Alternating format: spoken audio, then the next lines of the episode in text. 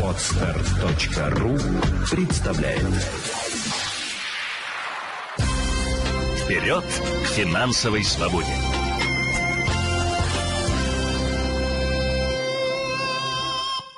Это «Полезное утро», телеканал 78, Марина Иванова. Радик Миргалеев. Мы продолжаем. И сейчас поговорим о друзьях, которые познаются не в беде, а когда ты им даешь в долг. А еще хуже, если а, ты взял на них кредит. Вот такое бывает, да. Для российских судов э, не редкость такие дела. Они как раз связаны с банковскими кредитами, которые доверчивые граждане берут на себя по просьбе приятелей и родных, а потом оказываются один на один с долговыми обязательствами, потому что банк требует выплат именно с того, чья подпись стоит в документах. Недавно подобный случай произошел в Ленинградской области. Женщина взяла кредит для своей подруги, но та не спешила платить по долгам. Тогда заемщица приложив к делу переписку, дошла до Верховного суда. Он встал на ее сторону и отправил дело на дальнейшее рассмотрение. Давайте поговорим о том, как вообще э, поступать, если тебя просят взять кредит. Елена Феоктистова, директор Центра финансовой культуры и юрист с нами на связи. Доброе утро. Доброе Елена. утро. Доброе утро. Вообще, как, как юрист сначала, скажите нам, возможно ли потом доказать, что ты брал э, кредит по доброте душевной на другого человека, или это нереально? Вы знаете, доказывать, э, доказывать, э, что вы взяли кредит по доброте душевной, очень сложно. И необходимо это все-таки, э, ну, желательно все-таки не делать так. Почему? Потому что вот в данной ситуации у женщины была переписка, и обратите внимание, что первая инстанция все-таки изначально ей отказала в иске, и только вторая инстанция уже согласилась, и дальнейшие там подтвердили. Проблема именно в том, что по закону э, передача э, займа, особенно крупных сумм, возможно только по письменному договору или иным способом договора заключенным. Договор это может быть и э, два документа обменялись люди или переписка какая-то в данной ситуации и так далее.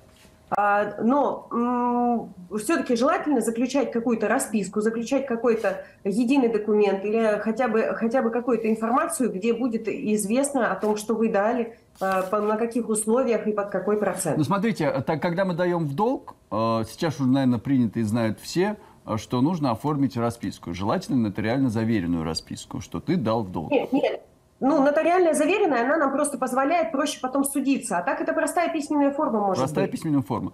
Это говорим, если мы даем в долг. Но все-таки, если пошли мы э, и по доброте душевной, как мы говорим уже, да, родственникам, либо знакомым, взяли кредит угу. на свое же имя, вот в данном случае расписка поможет или нет?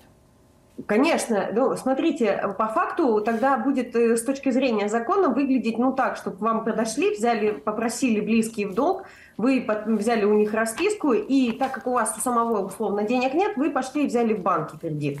То есть вы отвечаете перед банком, угу. а перед вами отвечает ваш родственник. Какие обязательные требования по содержанию расписки? Фамилия, имя, отчество двух Фамилия, лиц? имя, отчество, дата рождения, место рождения обязательно. Паспортные данные, э, паспортные данные полностью, э, угу. как, где, кем выдан паспорт и так далее. Что должно и... быть написано? А, о том, какую сумму вы взяли, под какой процент, ну, угу. какой процент вы выдали, Потому что если не указано иное, то тогда будет считаться беспроцентная все-таки эта сумма. А, и э, дальше уже на каких условиях вам будут возвращать.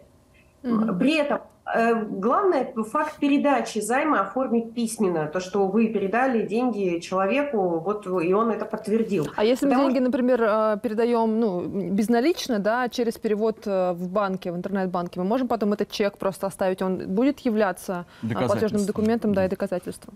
Да, он будет являться доказательством, и если вы будете переводить, вы можете как раз-таки в приложении банка указывать такое сообщение к получателю mm-hmm. и подписывать там э, первый транш по договору займа, например, или передача первой части суммы займа. Угу. Банки вообще каким-то образом идут на сотрудничество, когда распознается такая схема, когда понимают, что не главный заемщик вообще-то деньги брал, а передал им в третьему лицу.